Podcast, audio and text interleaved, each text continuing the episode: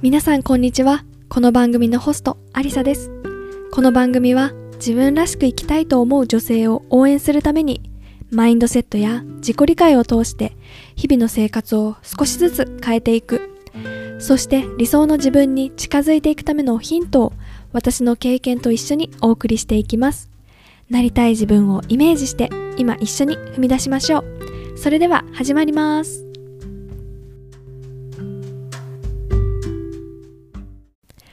皆さんこんばんはアリサーです。いかがお過ごしでしょうか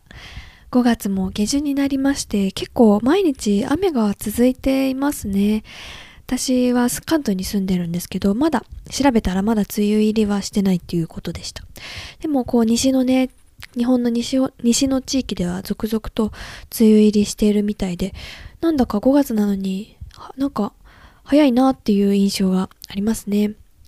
結構5月ってなんか暑いなっていうぐらいのねこう日差しを浴びているところだったのかなと思いきや毎日なんか雨でうんなんかちょっと季節がどうなってるんだろうって不思議に思ってます、うん、ちょっと毎日ね雨だとあの車をいつ洗おうかななんて悩んでいる今日この頃です。皆さんのお住まいの地域いかがでしょうか？このね、ジメジメっとした感じね、日本っぽいですよね。海外にね、お住まいの方は、あれは嫌なんだよねって思ってる人もいるかもしれないし、あのね、梅雨の感じちょっとね、恋しかったりするなって思ってる方もいらっしゃるんじゃないでしょうか。そんな今日はですね、まあ雨ということで、去年の今頃私がどんなだったかなってちょっとね、思い返した時に、私去年すごい今頃ボロボロだったんですよね。まあ精神的に結構、あの、ボロボロになっていたなっていうところを思い出して振り返りました。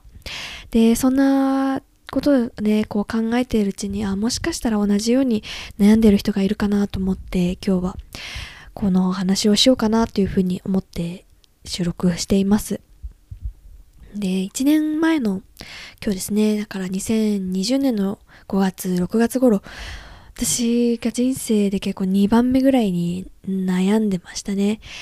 で、毎日泣いて泣いて泣いてな状態でした。で、まあ、一番悩んでた時っていうのは、やっぱり、こう、まあ、これを、エピソードを聞いてくださってる方、私のことを知ってくださってる方、もしかしたらご存知かもしれないですけど、私、こう、働き始めて、3年目の時ですかね、今からだから2年前、3年前ぐらいの時に、こう今後私このまま働いていいのかなとか、将来私どんな風に生きていきたいのかわかんないな。でもこういう風に生きたいっていう風に思うけれども、私そんなそんなのできるような器じゃないしなとか、そんな風に思い悩んでいて、まあ会社に行けなくなって休職していた時でした。で、まあ初めてね、こう、何でしたっけ？心療内科とかに行ったりとか。心療内科もなんか予約全然取れないしいや日本って悩んでる人多いんだなとかね。そんなことを思いながらしばらくこう会社お休みしてね自分のことに向き合ってどれどうやって今後過ごしていきたいかなってそんなことを考える時がありました、まあ、それがね結構ないこれまでで一番辛かったかなっていうふうに思うんですけどまあそれに続いて去年の今頃本当に辛かったなっていうのを思い返しています。で何が辛かったかっていうとこうあの私大学卒業してこう入社した会社で何年も働いていてで去年はですねこうあの去年仕事をこうが変わったんですね。同じ会社なんですけど、まあ、仕事の内容が大きく変わってでこう新しくね先輩からこうたくさんねこう引き継ぎをされて新しくやることがたくさんあった時でしたでそれに加えて、まあ、コロナの状況で、まあ、オフィスにもこう出社できない状態で自宅でこうね先輩とこう何ですか、オンラインで、まあ、引き継ぎをやって、音声だけでね、こう先輩と引き継ぎをやるような状態でしたね。で、まあ、何が辛かったかっていうと、こうね、先輩がね、すごくできる先輩だったんですよね。もうベテランで、かつ優秀で、すごく仕事をね、こう、うん、うまく段取りをやって、こう、バシッとね、ミスなくこなすっていう先輩で、で、仕事も結構あの難しい仕事をね、私がチャレンジングな仕事をもらいまして、で、難しいっていうところ。で、かつこうね、先輩はすごくベテランでうまくやっていたのを私がこうね、まだその、この職場に来てまだ日が浅い私にとってはすごくチャレンジングな仕事でした。で、そんな中でこうね、状況としてもこうね、一人で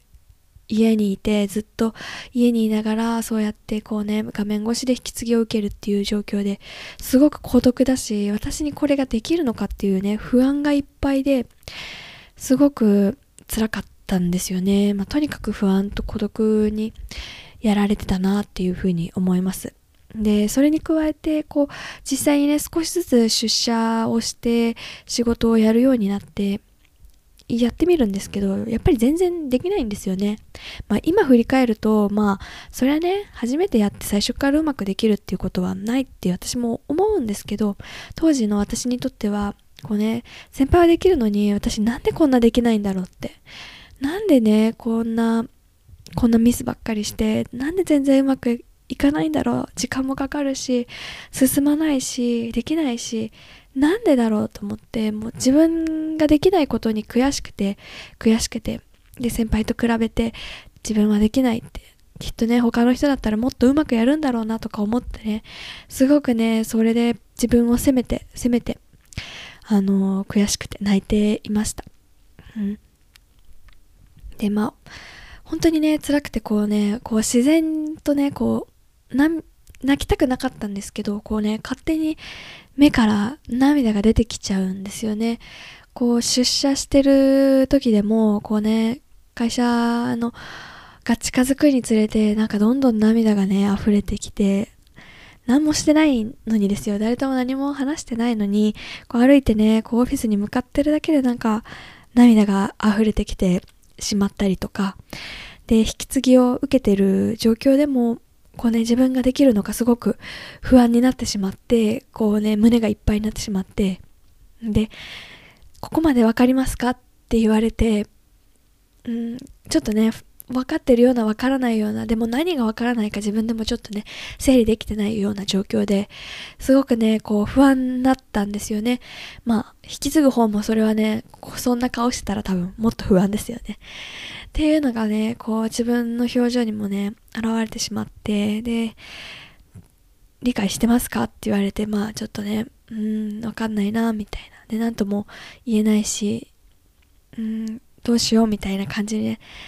言われて反応してくださいとか言われてね、いや、反応したいんだけど、なんて言ったらいいのかわかんないんだよな、とかね、こうね、自分より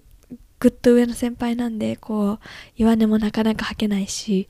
そんな状況でね、一人でずっと全部抱えて本当に辛かったなっていうのを思います。なんかね、今思い出すだけでもすごく、うん、胸がいっぱいになってきたんですけど、うん。で、すごくね、あの、で、とにかく当時はね、自分を、今振り返ると、自分を責めすぎてたなっていうふうに思うんですね。でも当時の自分は気づいてなくて、なんで私はこんなにできないんだろう。なんでこんなにこんなにできないんだろうってねそうそうやってこう自分ばっかりを責めていてで自分にねきつい言葉をたくさんかけていたなって思うんですよね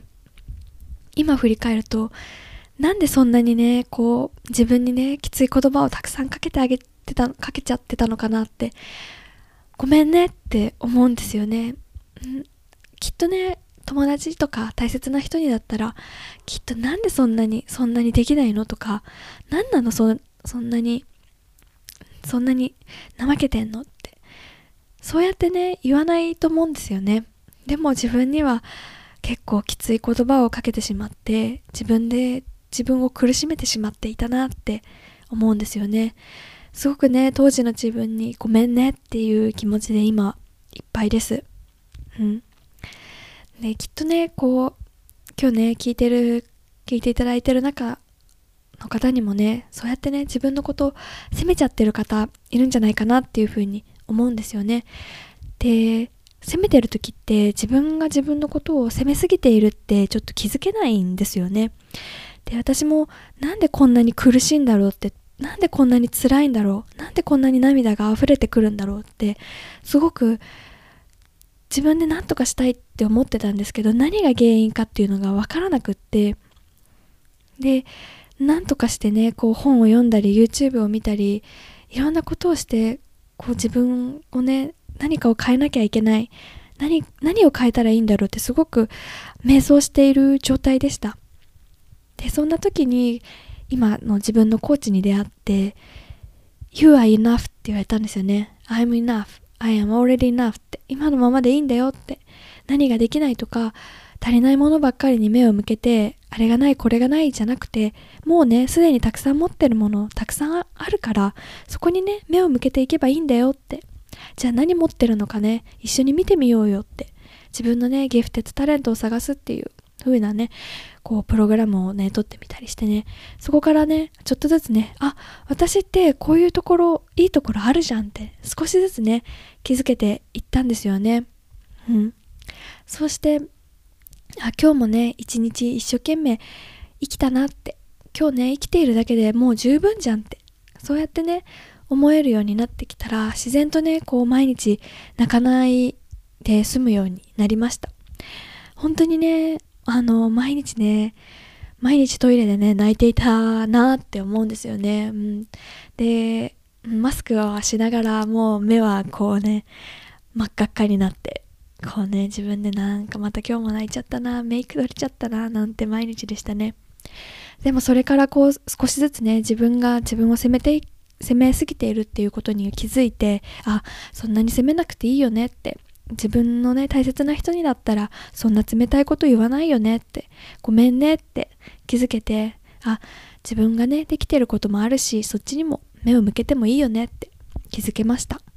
なのでね今日聞いていただいてる皆さんの中でもこうねなんで私はこうなんだろうとかねあのモチベーション下がってなんかできないなとかね、うん、なんかうまくいかないなって自分をね責めてる人がもしかしたらいるかもしれません。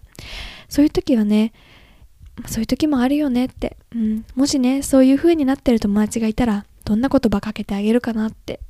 きっとねあんまり冷たい言葉かけないですよね。そういう時もあるよねって。じゃあねちょっと休んでまた進んでいこうかって。少しずつでいいからねって。そういう風な言葉かけてあげるんじゃないかなっていう風に思います。なのでねあのきっとねあなたがそうやって一生懸命やってるのを見てくれてる人はいるし絶対ねあの何か一生懸命やってる人のことを全員じゃないけれども見てくれる人は絶対いるんですよね。私もそうやって辛かったけれども見てくれてる人は見てくれていたし応援してくれている人支えてくれている人はたくさんいました。うん。なんかねそう一番辛い時をこうねそっとね見守ってくれてる人は必ずいるから絶対にね自分を責めすぎないでほしいなっていうふうに思います。うん。でそんなねこう自分をね責めてしまってこうね辛いなって思ってる人に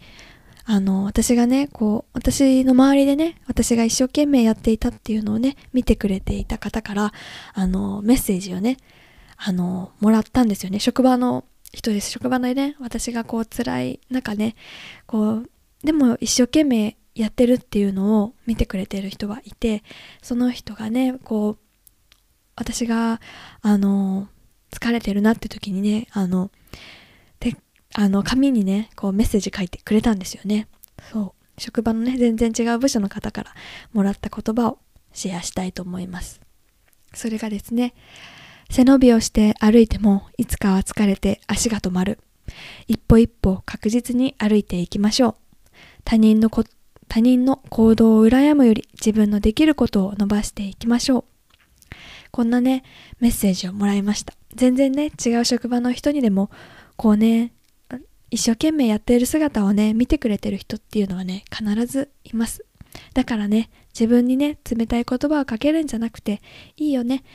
一歩でも進んでればいいよ休んだっていいよってそういう言葉をねかけて今日もね一日過ごせたことを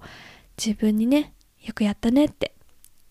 偉いねってそんな優しい言葉をかけてあげてほしいなっていうふうに思っています。今日もね一日皆さんお疲れ様でした。きっとねたくさんいろんな思いがあったと思うんですけど今日もね一日を過ごせて、こうして無事に生きていることにね、感謝して、また新しい一日を過ごせたらいいかなっていうふうに思っています。きっとね、今日のね、辛かったことが、またね、明日は違う一日になると思うので、ね、しっかりね、休んで、また新しい一日を過ごしてほしいなっていうふうに思います。何かこうね、悩んでる人に少しでもね、心に栄養が届けられたらいいなっていうふうに思っています。今日も最後まで聞いていただき、どうもありがとうございました。また次のエピソードでお会いしましょう。バイバイ。